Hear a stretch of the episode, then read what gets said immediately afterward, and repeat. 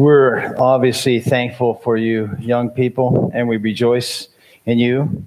And we would invite you to stay the course because it won't be easy. It won't be easy to become a, a worshiper and a continued worshiper of the Lord God. Anybody can sing a song on a Sunday morning when you're feeling good. But what happens the next day and the next day and the next day in the pits where our faith is really needed and walked out. Father, we're just thankful for you. We're thankful for what you do in each of our lives as our Savior, our Redeemer, our Rescuer, our chain breaker, our healer, the giver of dreams, the one true, perfect sacrifice, Jesus, you are the way, the truth, and the life. We're thankful for you. We're thankful to be in your presence. We're thankful to consider your glory and your goodness. Open our hearts and our minds this morning more and more to who you are as we look into your revelation, your word, your authority, your witness, your character, your beauty, your love, your purposes. Thank you for your word the compass, the guide, the rule, the guard. Thank you for watching over us. It's in Jesus' precious name we pray.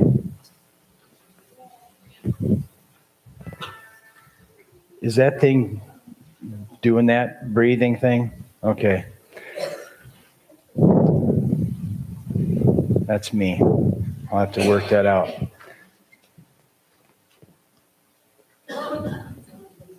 So, a moth this morning laying it on his back out in the parking lot. Okay? The fact that it was, the fact that it has a front and back, and the fact that I could recognize it is marvelous in itself. But what really impressed me was the pattern on the wing. Now, this isn't the one I saw, but I'm just saying Let's just imagine that you come across this. You're walking early in the morning, as you do in the morning, because you want to take a walk and you want to meet with God and have a conversation and thank Him that you have legs and your legs work. And you stumble across this. And you're, when you look at it, you're going, wow, that it's just, I mean, I can't believe that uh, I can be so thankful that that's just a chance occurrence that the pattern, I think I see a pattern, don't you? So as I was always pondering that this morning, according to the passage we have to look, have the privilege to look at, it was the pattern, the symmetry, the organization, the purpose, the intention, reason, logic. It looked to me that some mind was involved in this some mind was involved, or it just is. And so, is it random? Is it chance? Is it an accident? I have something I need to read to you. The next slide. This is cute.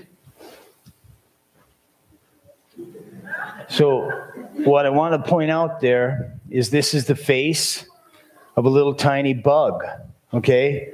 And maybe you haven't had the privilege to look this closely at a bug before, but look at those eyes. Let me read you something about the eyes. The eye has always been an organ of controversy for evolutionary biologists. The difference in eye structure between a spider and a human is so stark that it seems illogical that both eyes should evolve, have uh, evolutionary relatedness. It was therefore assumed, given the vast variety of eye structures found in nature, that the eye must have arisen by random chance more than 40 individual times during evolution. Charles Darwin knew that with this theory of evolution, he was able to explain that once an eye was created by random chance, then selective pressures would give rise to the diversity seen within the different species. But within that logic was a basic problem. Opponents to Darwin's theory pointed out that it seems impossible that such a perfect organ like the eye could have evolved by random chance more than 40 times. So that means just in one particular eye. So I, I started pondering in this passage that we're, we're looking at this morning in 2 Peter chapter 2, how is Peter speaking to some of that? And this morning is not a discussion of creation versus evolution. It's just discussion of the wonder of God's word. So if you have your Bibles open, 2 Peter chapter 3, verse 1. Dear friends, this is now my second letter to you. I have written both of them as reminders to stimulate you to wholesome thinking. I want you to recall the words spoken in the past by the holy prophets and the command given by our Lord and Savior through the, your apostles. First of all, you must understand that in the last days, scoffers will come, scoffing and following their own evil desires. They scoff at creation. They scoff at the flood. They scoff at the second coming. They scoff at the name we were just singing about the name of Jesus, the chain breaker, the way maker, the healer. They will say, Where is this coming? He promised. Ever since our fathers died, everything goes on as it has since the beginning of creation, but they deliberately forget that long ago, God, by God's word, the heavens existed and the earth was formed out of water and by water. And you could go on and you could go through Genesis and you could say every seed uh, bearing plant after its own kind, any every animal after its own kind, and every eye and every moth.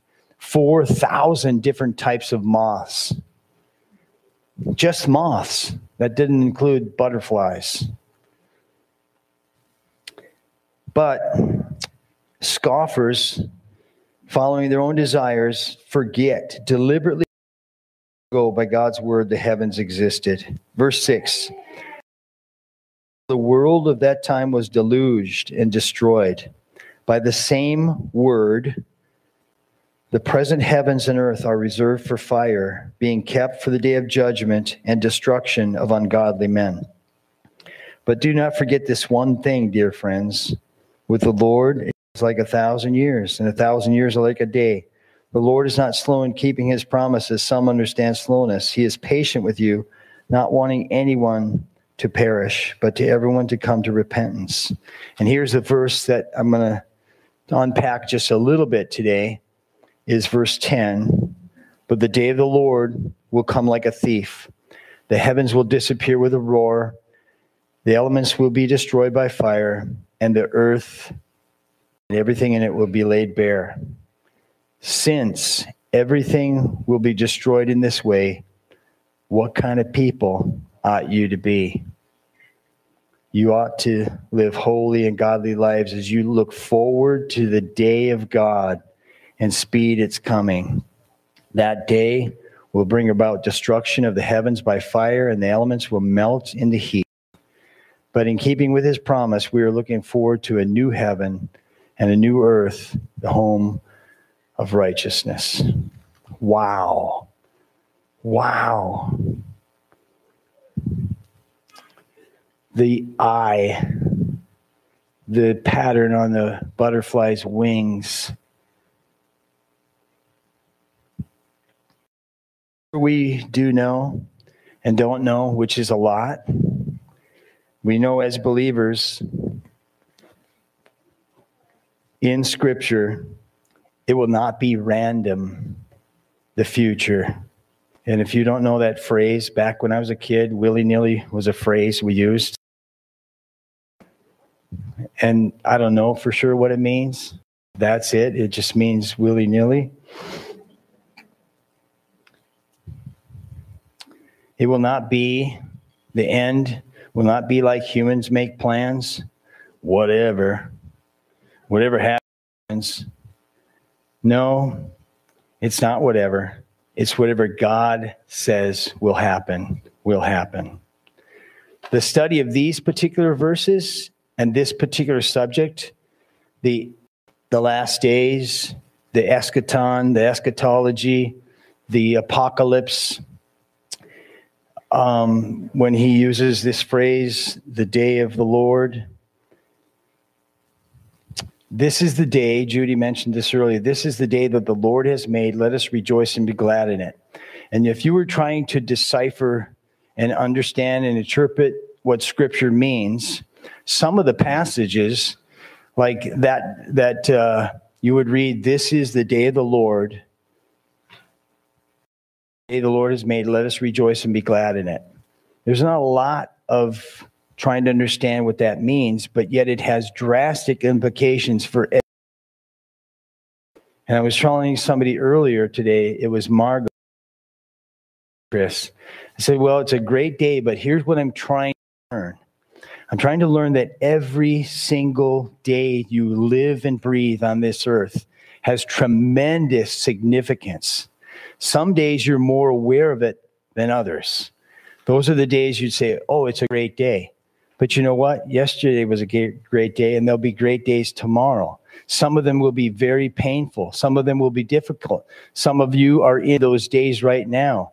But every day is a day the Lord has made, and we have opportunity to rejoice in it and recognize that and understand that's a uh, kind of a broad stroke. How would you interpret that verse? This is the day the Lord has made. Well, I would just say, well, it's a day the Lord has made. But how you interpret this is the day of the Lord, as Peter says, on that day, but the day of the Lord will come like a thief in the night. Verse 10 the heavens will disappear with a roar, the elements will be destroyed by fire, and the earth and everything in it will be laid bare. It's not like the same verse where Jesus says on the cross, I am thirsty. Okay, what do you think that means? When Jesus is on the cross and he says, I'm thirsty, what do you think that means? You understand what that means? It means he was thirsty. Okay? So, in this particular section of scripture, all of chapter 3, basically, the general consensus of the scholars is agreement that these are difficult, difficult ideas to interpret in detail. Very difficult to interpret the more detail you attempt to add to them, but there's widespread agreement on the basic message. So if you come to this section of scripture or somebody else takes you to this section of scripture and they say, Let me tell you the details of how the end is going to come about and when Jesus is going to return and all the details that will happen. No, be very weary immediately and understand these are difficult things to interpret and understand all that Peter might have been trying to communicate, all the Holy Spirit's trying to communicate. But they are agreement on these basic things. Number one, God's in charge of history. Okay? God's in charge of the past, He's in charge of the present, and He's in charge of the future. God has a plan of how things will go, how things have gone, how things will go, and how things are going in the future. There was a time of creation where God stepped in and spoke, and out of his powerful word and his authority, he spoke things into existence. There was a flood. All the details, we're still researching, we're still finding out, we're still learning. There will be a second coming. No man knows the day or the hour spoken from the lips of Jesus. There will be a day of the Lord, a day of destruction, a day of judgment, a day of fire. On that day, things will change. In some minor sense, today is the day of the Lord. But it's not in the same way as the day of the Lord, the phrase that occurs over 20 times in the Old Testament, four times in the New Testament. In the book of Isaiah alone, 45 times this little phrase on that day.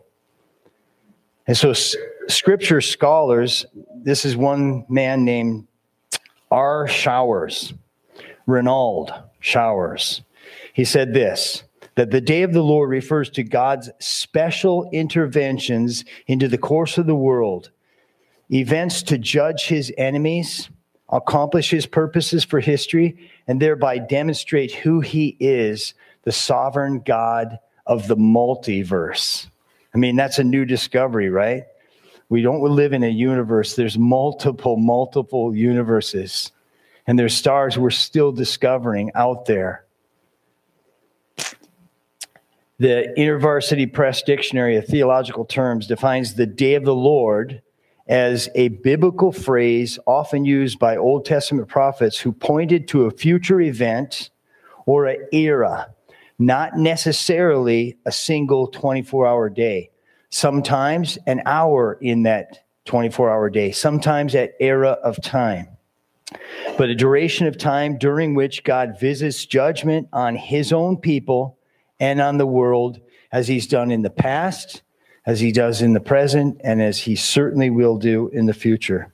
The day of the Lord, this phrase, I want to make sure you saw that in 1 Peter chapter 10, but the day of the Lord. Okay, so this phrase, the day of the Lord, that's what I'm talking about.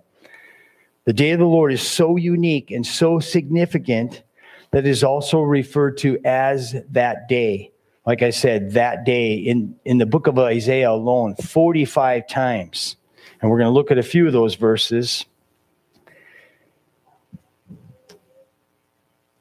And it would be normal, and it is normal. I remember being some of your kids' age when I first started asking the questions that every human being has to ask at some point in their life Where's this all going? Where does this end? And where will I end? Is there a God? Is he good? What, what about all this evil? What about all this destruction? How's this all going to end? So, fearing death, fearing the end of the world, very, very normal fears. If you are thinking person at all, reasonable at all, you should have some trepidation about the future. You know why? Because you're not in control of it, and neither am I. And it could surprise you, like scripture says. It could come like a thief in the night. It's like the fear of heights. You can work with it. Fear of drowning, fear of getting up here on stage in front of people. You might think, well, that's over. Next time I get up here, no fears, right? Well, we'll check, see how that works for you. But having some question with which it carries some trepidation about how everything will end has been the subject of movies and books for years and years and years. It was very interesting just to look up. Uh, I didn't know this, but if you look up movies about the end of the world, it started showing little clips on the internet, and it, not clips of the movies, but little sentences said all the movies from 2018 about the end of the world. I didn't even know there was more than one, but there's multiple. All the movies from 2015 about the end of the world, all the movies about 2021. So, stories told, books written, theories spun out, hypotheticals, revelations, the late great planet Earth, D Day, Apocalypse Now, End of the World, I Am Legend, How It Ends, each year, new books and movies. Patient Zero, The Day After Tomorrow, Independence Day, Take Shelter, The Lost Tribe, The Remaining. Those are just a simple sample of some of the names of books and movies that talk about the end of the world. And I thought, well, Scripture tells us a lot to say, has a lot to say about this day and what's going to transpire in the future. But if we don't know, there's a verse in Hebrews chapter 2, Hebrews chapter 2, verse 14 and we're going to put try to keep up and put some of these on the screen for you. So i don't want you to get lost but look what it says. Um, since the children have flesh, flesh and blood and oh, this is a different version but i will read it in my mind here. It says talking about jesus here okay? It says since the children have flesh and blood he too shared in their humanity so that by his death he might destroy him who holds the power of death, that is the devil, and free those who all their lives were held in slavery by their fear of death. And so this morning, part of Peter's message is to encourage the people he's writing to that God's got this. However, this thing spins out, it's not random, it's not chance. God's got this. And so, in some sense, every day is the day of the Lord for certain people because it might be the day they die. And Hebrews also tells us it's been given unto man to die once and after that face judgment. So, in some sense, every day could be the day of the Lord.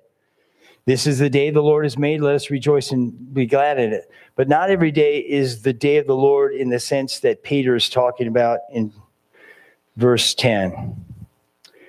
So let me just share another verse with you. This would be 1 Thessalonians chapter 1.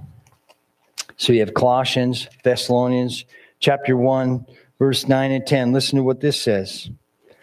For they themselves report what kind of reception you gave us. They tell how you turned to God from idols to serve the living and true God and to wait for his Son from heaven, whom he raised from the dead, Jesus who rescues us from the coming wrath.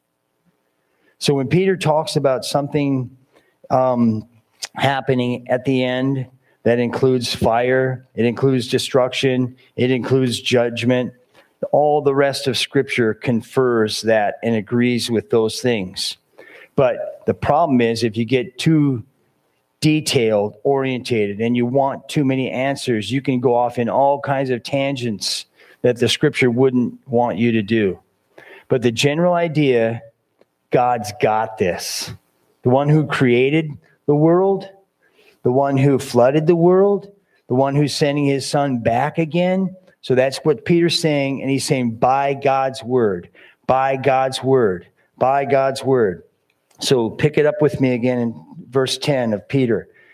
2 Peter chapter 3 verse 10. But the day of the Lord will come like a thief. The heavens will disappear with a roar. The elements will be, destroyed by fire, and the earth and everything in it will be laid bare. Since everything will be destroyed in this way, what kind of people ought you to be? So you can you can do research, and I would encourage you anytime you want to study, go ahead and study. There's volumes you can read on the day of the Lord. But if it doesn't affect what kind of people you ought to be, what kind of person you are when you go to work tomorrow morning and you hit the clock or whatever it is you do. If the world will end like this and God's got it, what kind of person ought you to be? You ought to live holy and godly lives. Now, that's next week for graduation Sunday. That's basically the title of the sermon. Now that you've graduated and the hardest part of your life is over, hey, it's difficult to pay attention in school, right? Ask any one of those kids. But now that the hardest part of their life is over, how ought you to live? We're going to talk about that next week. But this morning, we're going to talk about the day of the Lord. The day of the Lord. And we're going to go through some verses. Like I said, specifically referenced 20 times in the Old Testament the phrase the day of the Lord, depending on what translation of the Bible you're using. Four to five times in the New Testament, the day of the Lord, depending on what translation you're using. 45 times alone in the book of Isaiah on that day or in that day.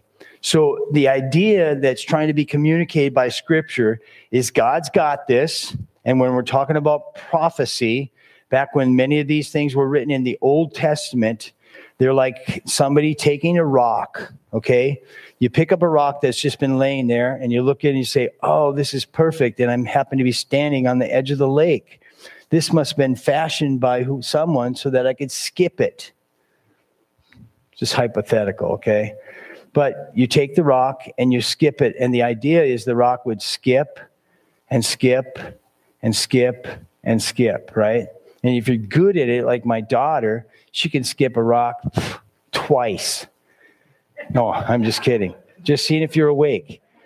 But no, we used to skip rocks a lot, and she can skip pretty good. The idea is when the, the Lord is speaking of the day of the Lord, it's like a rock skipping, it touches down. And many of the prophecies in the Old Testament, when it speaks about the day of the Lord, is speaking about a specific time, an event in history when Babylon was coming to crush Jerusalem and judge God's people. And you can read about it.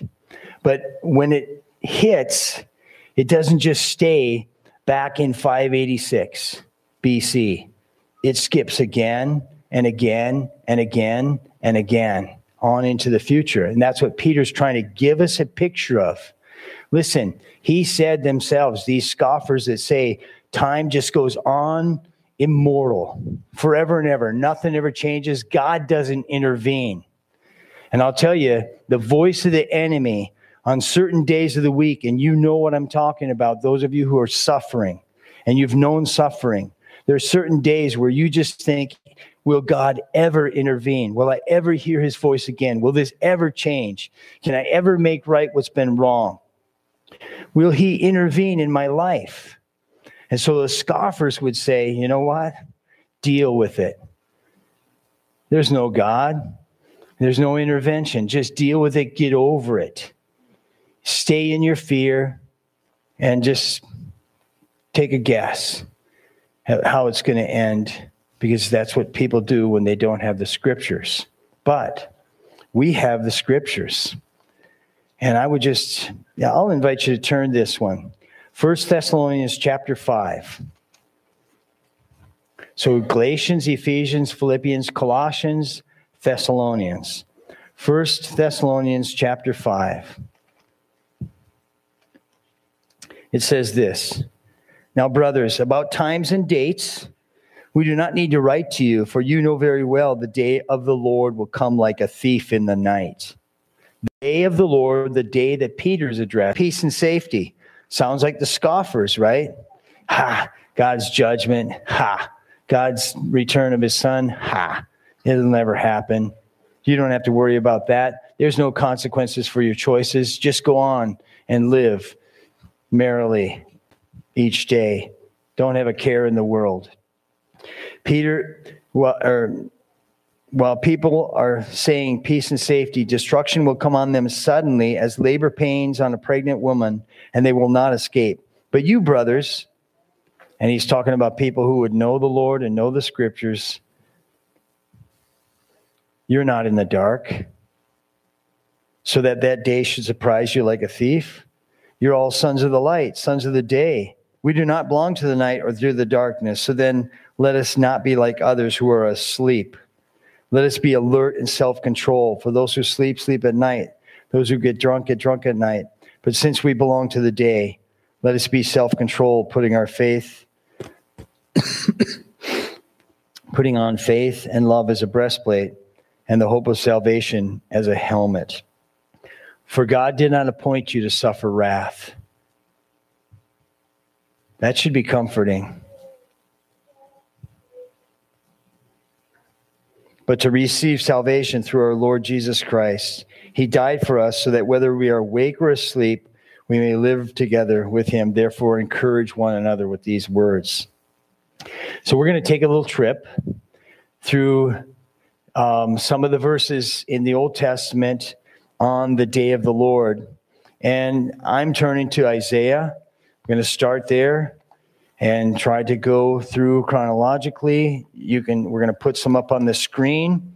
And so you can get a sense and a flavor of what scripture teaches about this day that Peter's referring to. Okay? So like I said in the book of Isaiah, this little phrase in that day, on that day, in the last days, 45 times in the book of Isaiah. Some specific times it will say the day of the Lord is. And so we're going to just look at some of those. So in Isaiah chapter 211, well, let me just start with 2 2. You want you just to point out, and I want you just to see the phrase in Isaiah 2 2. It says, in the last days. Well, what last days? When? What's he talking about? You'd have to read the context, you have to search there, you have to discover, but this phrase appears again and again chapter 2, verse 20, in that day. Chapter 3, verse 7, in that day. You don't need to follow these, Lauren. I'll tell you the ones. Thank you. So in chapter 3, verse 18, in that day, chapter 4, verse 1, in that day, verse 2, in that day. So this little phrase keeps coming. Then you come to chapter 13, and you can bring that one up, Lauren. Chapter 13, verse 6. So if you remember what first peter or second peter chapter 3 verse 10 says listen to what this says in the old testament. Verse 6 wail for the day of the lord is near. It will come like destruction from the almighty. Okay?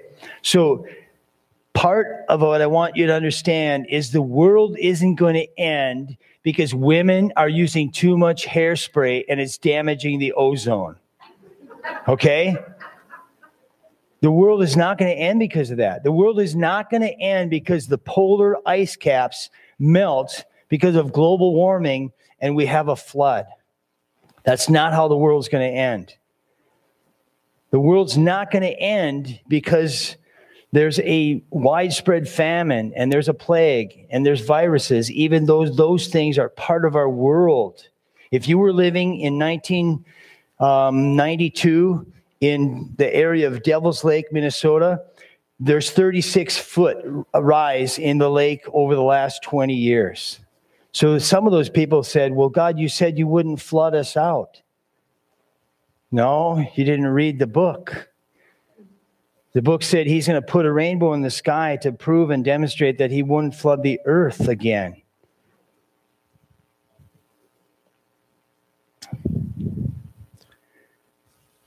Chapter 13, verse 9, Isaiah. See, the day of the Lord is coming, a cruel day with wrath and fierce anger to make the land desolate and destroy the sinners within it. Verse 10 The stars of heaven and their constellations will not show their light.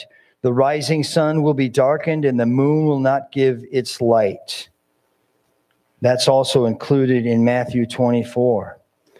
So while we're still in Isaiah, we have chapter 34, verse 8. Chapter 34, verse 8. For the, for the Lord has a day of vengeance, a year of retribution to uphold Zion's cause. Chapter 34, verse 4 all the stars of the heavens will be dissolved and the sky rolled up like a scroll. All the starry hosts will fall like withered leaves from the vine, like shriveled, shriveled figs from the fig tree. Jeremiah chapter 46. Now I'm going to scamper along through some of these passages to just give you the feel and the flavor of this day because Peter, when he's using this phrase, he didn't pull it out of a hat. He would have been thoroughly familiar with the Old Testament scriptures. When he says the day of the Lord, he's gathering that information and he has an idea by the Holy Spirit what he's referring to, what he's talking about. Jeremiah chapter 46, verse 10 says this but that day belongs to the Lord, the Lord Almighty, a day of vengeance, for vengeance on his foes. The sword will devour till it is satisfied, till it is quenched its thirst with blood.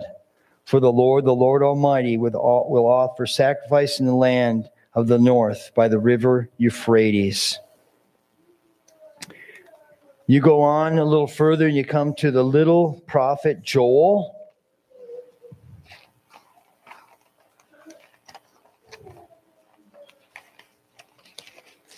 Hosea, Joel.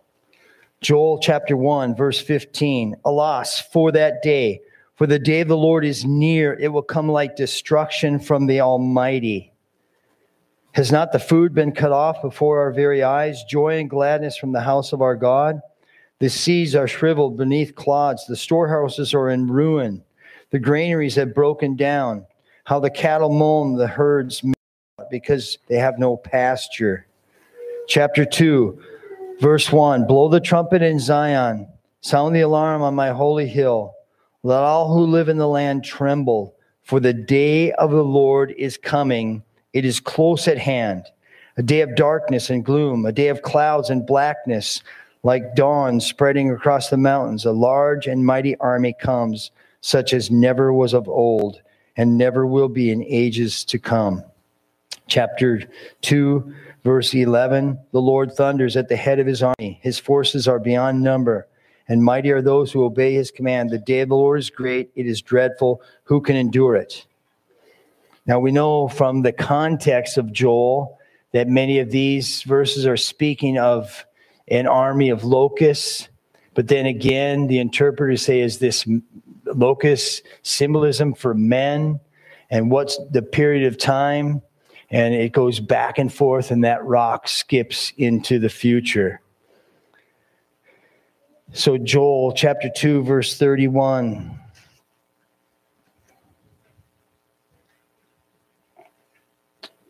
The sun will be turned to darkness and the moon to blood before the coming of the great and dreadful day of the Lord. Next book is Amos.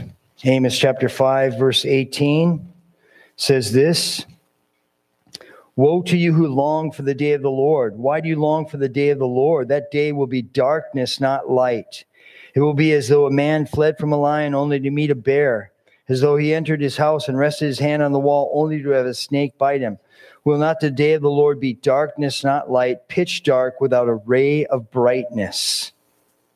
So when Peter's talking about the elements will dissolve and the heavens will be burned up with fire, he's thinking about what the Old Testament has already pictured. Obadiah chapter 1. There's only one chapter, verse 15. The day of the Lord is near for all nations. As you have done, it will be done to you. Your deeds will return upon your own head.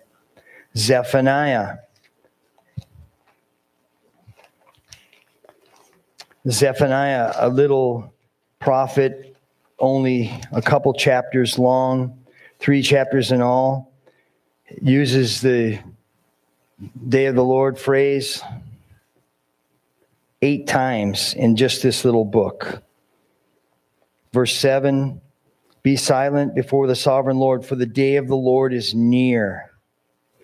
I would invite you. I, I had the privilege during this time of study where I just got to get away and be by myself. And I go out in the woods and I sit on a stump. And it says, be, the sovereign Lord says the day of the Lord is near. And Jesus, remember what Jesus said when he came?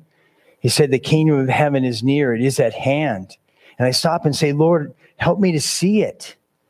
If it's at hand and if it's near, help open my eyes, open the eyes of my heart, open the eyes of my mind so I can see it, so I can see you, so I can be less aware of the stuff and all the physical things and more aware of spiritual things, more aware of God who is spirit.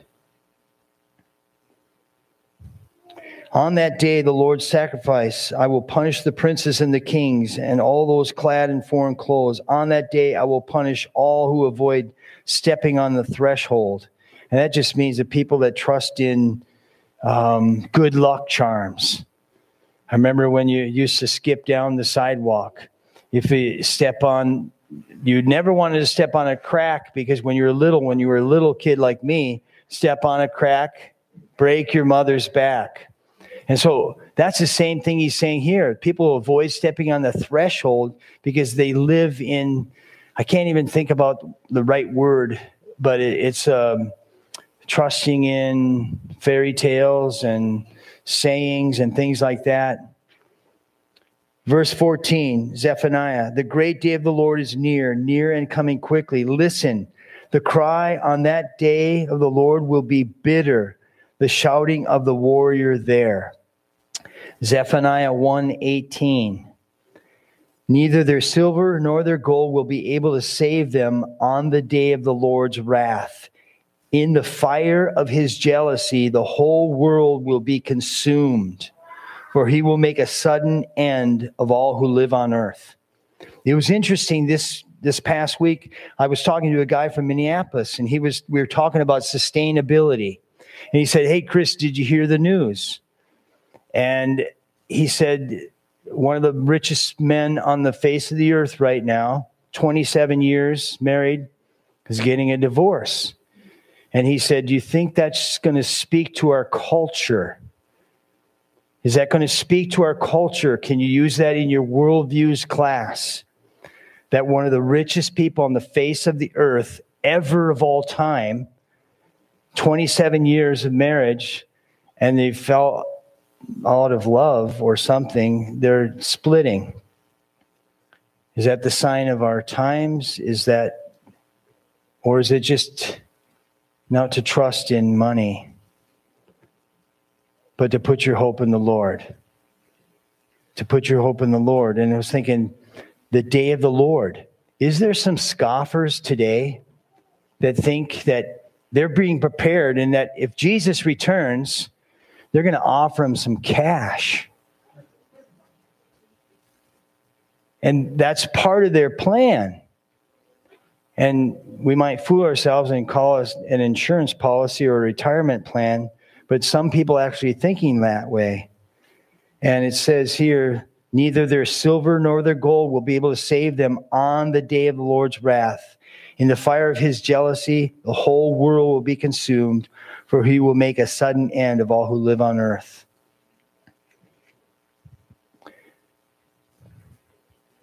Verse 3 Seek the Lord, all you humble of the land, you who do what he commands. Chapter 2, verse 3. Seek righteousness, seek humility. Perhaps you will be sheltered on the day of the Lord's anger. On that day.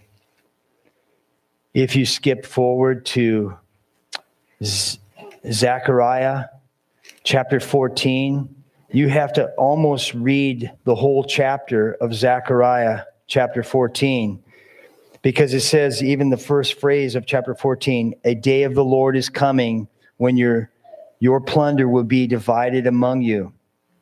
Verse 4, on that day. Verse 6, on that day. Verse 8, on that day. Verse 9, on that day. Verse 13, on that day.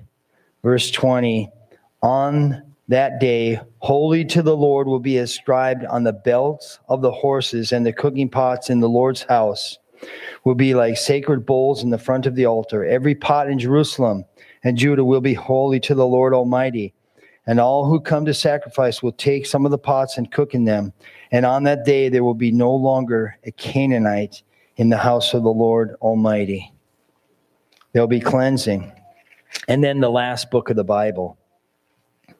The last book of the Bible, the second to the last verse of the Bible, Malachi chapter 4. Verse 1, it says this Surely the day is coming. It will burn like a furnace, and all the arrogant and the evildoers will be stubble. And that day is coming, will set them on fire, says the Lord Almighty. Not a root or a branch will be left. But you who revere my name, the Son of the Righteousness will rise like healing in its wings, and you will go out and leap like calves released from the stall. See, there's a difference between those who walk with God and those who don't walk with God every day of the week and especially on the day of the Lord. Then you will trample down the wicked, and there, and there will be ashes under your soles of your feet on the day when I do these things, says the Lord. Remember the law of my servant Moses, the decree and laws I gave him. Verse 5 See, I will send you the prophet Elijah before the great and dreadful day of the Lord comes. So you start to get the picture, and we can wrap this up. There's only a couple verses left but they're very important. And let's just quickly go to Matthew 24. And you can bring up Matthew 24, verse 1. And there was a time when the disciples were asking Jesus the same question we should all ask sometime in our life When's all this going to happen? How does this end? When will you set up your kingdom? What's going to happen? Jesus left the temple and he was walking with his disciples, and they came up to him to call his attention to the buildings. Do you see all these things? He asked them. I tell you the truth, not one stone will be left on another As Jesus was sitting on the Mount of Olives, the disciples came to him privately. Tell us, they said, when will this happen? When will be the sign of your coming at the end of the age? And Jesus said, Watch out. Same thing Peter says, Watch out. False teachers will come, secretly introducing things to distract you from your worship, to distract you from the Lord Jesus, to distract you from your walk. Jesus said, Watch out that no one deceives you, for many will come in my name, claiming I am the Christ, and will deceive many. You will hear of wars and rumors of wars, but see to it that you are not alarmed. Such things must happen, but the end is still to come. Nation will rise against nation, and kingdom against kingdom. There will be famines and earthquakes in various places. All these things are just the beginning of the birth pains. All these things are just the beginning of the birth pains but only at the Lord's command. Only when he is finished with his plan will he speak and the trumpet sound. And so in Matthew 24, verse 29, look at what it says. Immediately after the distress of those days, the sun will be darkened, the moon not give its light, the stars will fall from the sky, and the heavenly bodies will be shaken. At that time, the Son of Man will appear in the sky, and all the nations of earth will mourn. They will see the Son of Man coming on the clouds in the sky with power and great glory. And I'm going to close with one verse in Second Thessalonians chapter 2. Second Thessalonians chapter 2.